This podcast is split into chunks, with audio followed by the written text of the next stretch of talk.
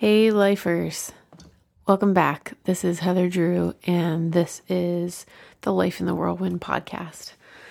Today is episode 16, and this episode is called The Teeny Tiny Introduction to Non Attachment.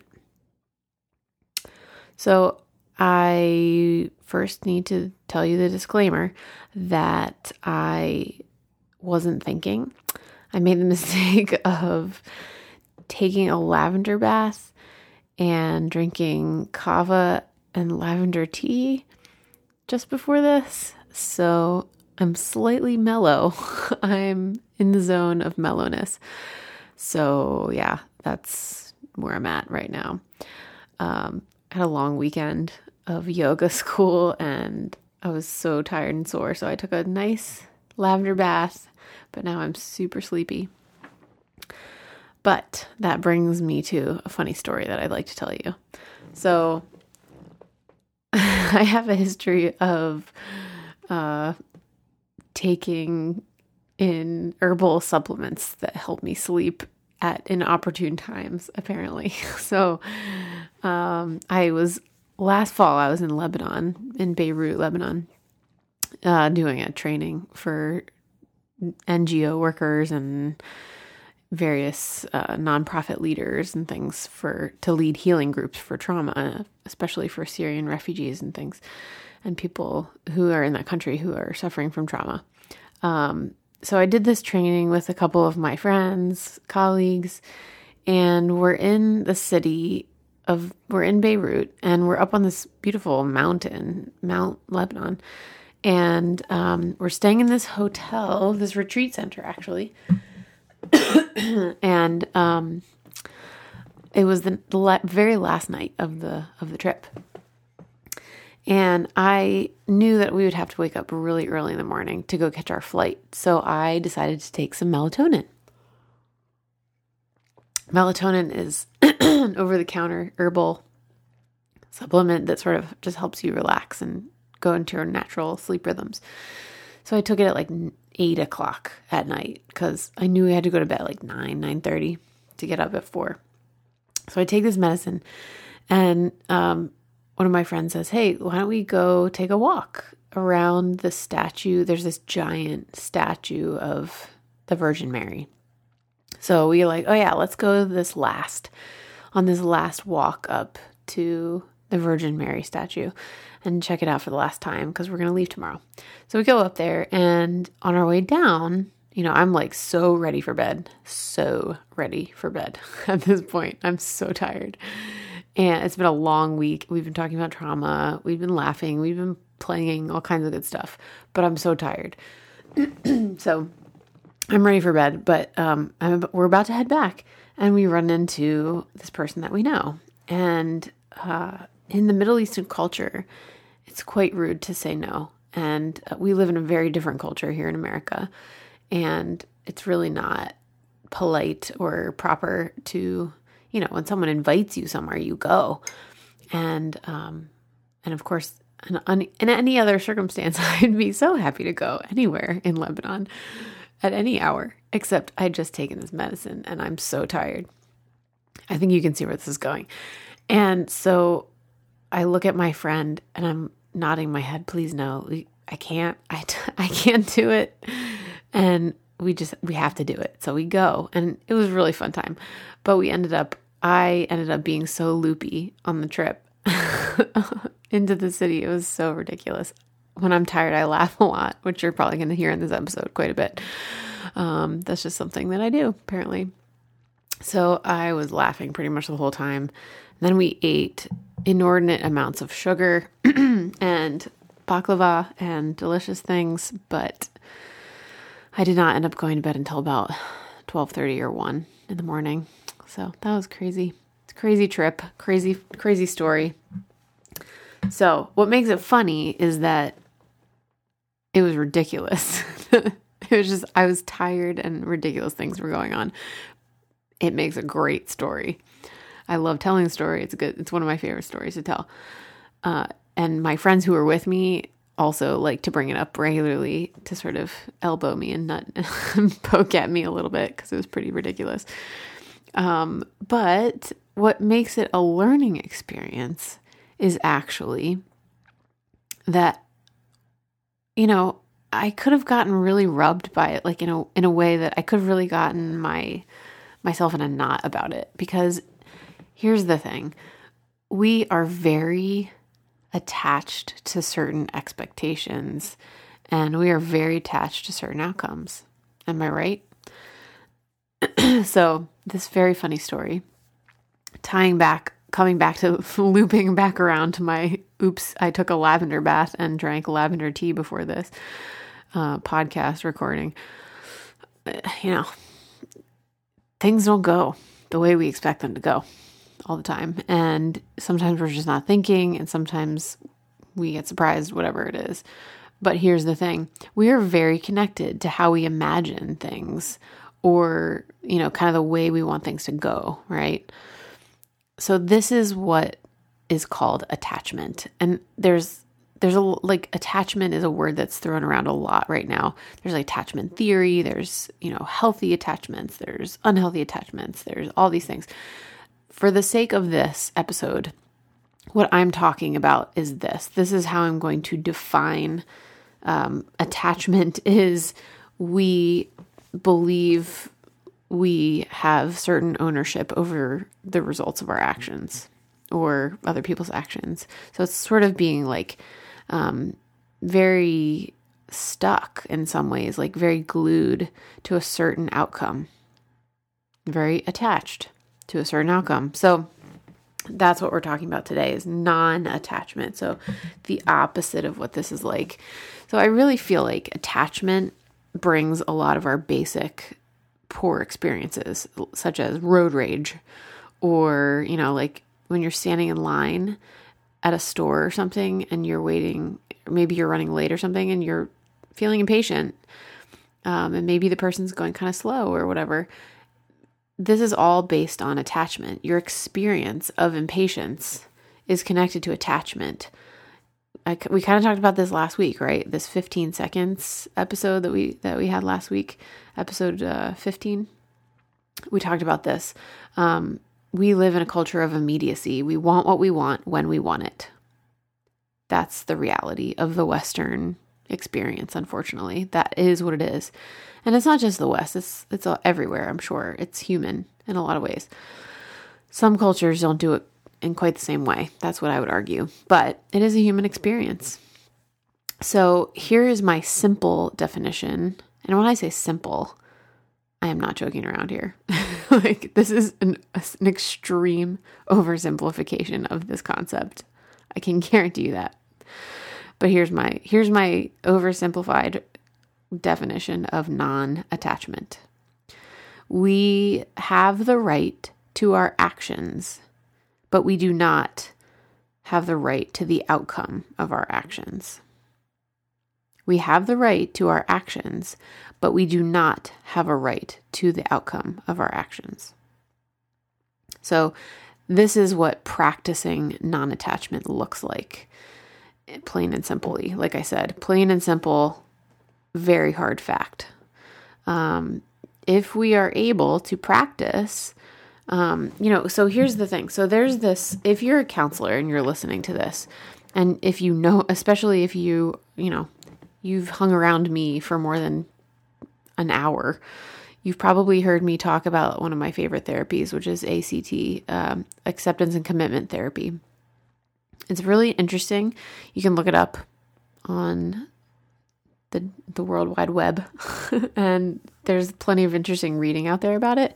But I really like it as a theory, as a counseling model. It's really interesting. It's very useful and beneficial and it's very mindfulness related it's very focused on acceptance obviously it's in the name acceptance and commitment therapy but anyway the here's the here's why i like it it connects back to this non-attachment life and practice so it kind of what it does is it kind of examines what are our values uh, you've heard me talk about this before like dozens of times um, how so what are our values and how do we commit to specific pursuant actions so it's like what are our actions doing to pursue our values? Like, what do we act? How are we acting toward those values?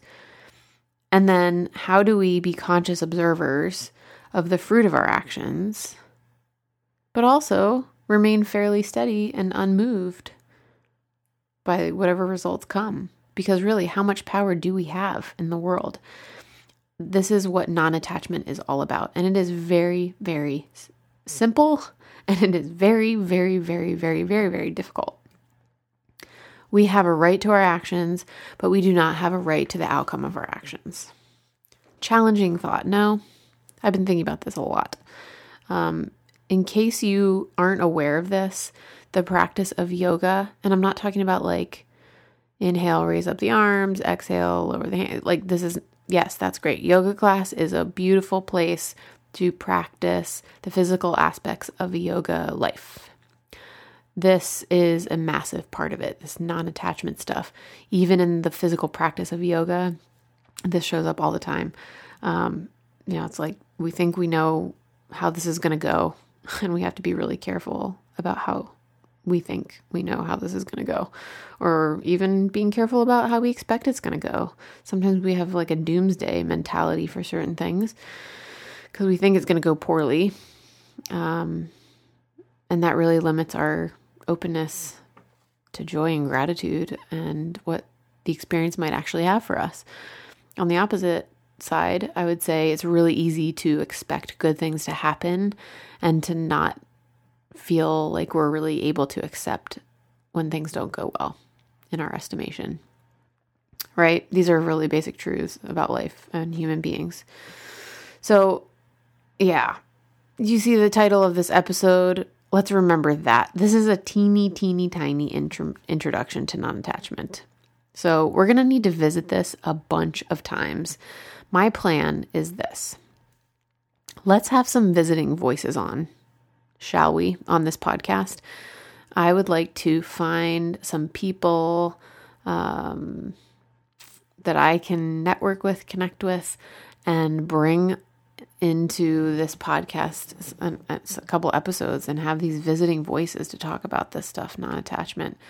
So stay tuned on that front. Uh, I think once I finish yoga school in May, I will have a lot more time to focus on scrounging up some visiting voices because it takes a little bit of work. But let's let's let's keep that in our uh, in our minds. I hope that will happen. So, but in the meantime, in the meantime, while we figure out what non attachment means for us this week, uh, I want you to think about one thing you might do this week to act, but not necessarily feel a right to the outcome of your choices. So, here's the here's the other side of non-attachment is we cannot be drawn drawn to inertia. We cannot be drawn to non-action or non-movement in the world. Like there's this really funny razor's edge to all of this that we walk a very very thin thin line on all of this. And that's that, you know, yes, we do have the power to act and we should. Um, we have the right to our actions. We just have to be cautious and mindful um, to commit to the right to act in the world without having that right to the outcome. And, you know, sort of in the same way that we have the right to choose our actions, we also have the right to choose to release the outcome of our actions. So, this is like mind kung fu, to be sure. Like, oh, it's so hard. I've been practicing this for quite a while and I still just have these moments where I kind of break down and melt into a puddle because it's so difficult and but it's really good practice and it's really good work. Um, so I wouldn't like I said, I really I I always say this, but I really really mean it. I would never invite you into something that I really didn't feel was beneficial. I think this is really good. And um, I hope you don't give up on it. I hope you don't get overwhelmed to the point where you are stuck in inertia. So keep it simple. I just want you to think about one thing. So here's the invitation. Um, I'd like you to pick a thing, anything in your life, situation, um, a relationship, a predicament, a choice, whatever it is. I don't know. Anything, literally. Uh, something either already happening or coming up. And I want you to notice, actively pay attention to the question what is my attachment to a specific outcome of this thing, whatever it is? So you pick the thing, you notice what your attachment is to the certain outcome. And then the third thing, after you pick and you notice, you sit with it. And I want you to take a deep breath. Bear with me. Like like I say, please just try it. Just try it. You can't you don't know until you try it. It's just like when my kids don't want to eat a food and I say, you don't have to eat the whole thing, you just have to try it. just try it. You don't have to eat the whole like you don't have to buy it, just try it. Um sit with this thing and I want you to sit down, literally, literally sit down, like in a chair, on the floor, on a cushion, on a bench, whatever it is, on the grass. It's getting warm out, springtime. Go ahead and just sit outside or whatever, sit somewhere. Take a deep breath in through the nose. And as you take this deep breath in through your nose, either whisper or consider this statement All will be well. And as you exhale, Remember, this is all through the nose. This is it matters because it activates our calming nervous system. Um, as you exhale, whisper or consider in your mind this phrase: "Be at peace." So inhale, all will be well. Exhale, be at peace. And if that's too many words, I totally get it. Um, just shorten it, whatever that means for you. So it's like Maybe in is well, and then exhale is peace. However, you want to do that. And it's the kind of thing where it's like lather, rinse, repeat. Just just pick one thing. It's not your whole life. Just pick like literally one thing. Maybe it's even something as simple as like um you know, gosh, I just I'm like having a really hard time thinking of an example. It's the lavender man slowing down the brain. Um, I don't know. I actually, it's probably better if I don't choose for you, if I don't give you an example. You know what I'm talking about. You know you have a thing in your life right now where it's like jumping out at you and you're just like, I feel attached to the outcome of this thing in a very specific way. So something's jumping out at you. Just pick that thing and don't go around it. Like pick that thing that's jumping out at you because it's probably the most important one. So pick the thing Notice what your attachment is to a specific outcome, and then sit, take a deep breath in through the nose, all will be well, and a deep exhale out through the nose, be at peace. See what happens. I'm so interested in what this does. And here's the thing you can practice this like once, you can practice it twice, but the more you practice it, the easier it is. And guess what, people? Literally, your mind will be changed by these words. They have power, they have impact, they change things in the brain and the mind and the spirit and the soul and the body. Trust me when I say this. I am a professional. it's true facts. It's all true. So, why does this work? Why does this matter? Why is this all will be well and be at peace thing true? Why do we have peace when we release an outcome that we desire? It's because this is again super simple simple oversimplified unfortunately but um the best way to say it is this a friend of mine from yoga school gave this quote this weekend and i can't tell you who it is he attributed it to rumi but i don't think it actually is rumi i tried to find it and i couldn't find it um the poet Rumi, but it's something along the lines of this, like this. We walk around with loaves of bread on our heads, And yet we still go door to door looking for crumbs. So it's kind of like we already are all of these things, these really glorious, wonderful things, and we already have all these glorious, wonderful things. Um, and yet we still go door to door looking for crumbs. Why is that? We still get attached to these outcomes that are that are like crumbs. Maybe maybe that's what they are. Maybe what our mind can imagine is simplified in a way that could harm us. Maybe there's something I when when have you ever lost something that you wanted to have?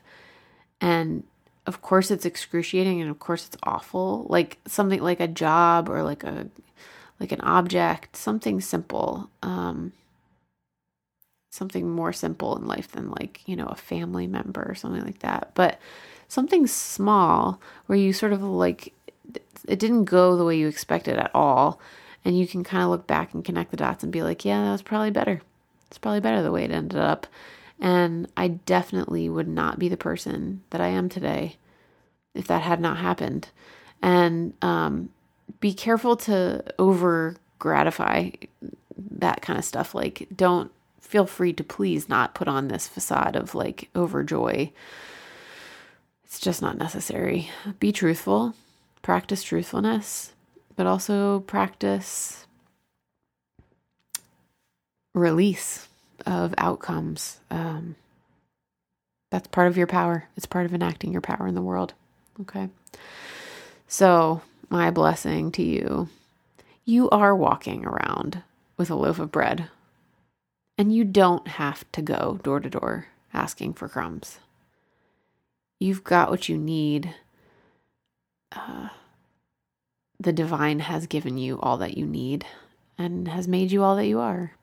And you are a wonderfully made person. I'm thankful that you've shown up today, and I always am, and I always will be. And I hope to hear more from you. This week I got so many emails, and I can't wait to talk about them on some episode. I'm going to combine them all into this beautiful little bundle and talk about them in one episode. So, all of you who emailed me this week, bravo for your courage. Thank you for showing up and risking in this vulnerable way. And uh, I'm thankful for you all. And I'll see you next week. Take great care. Bye bye.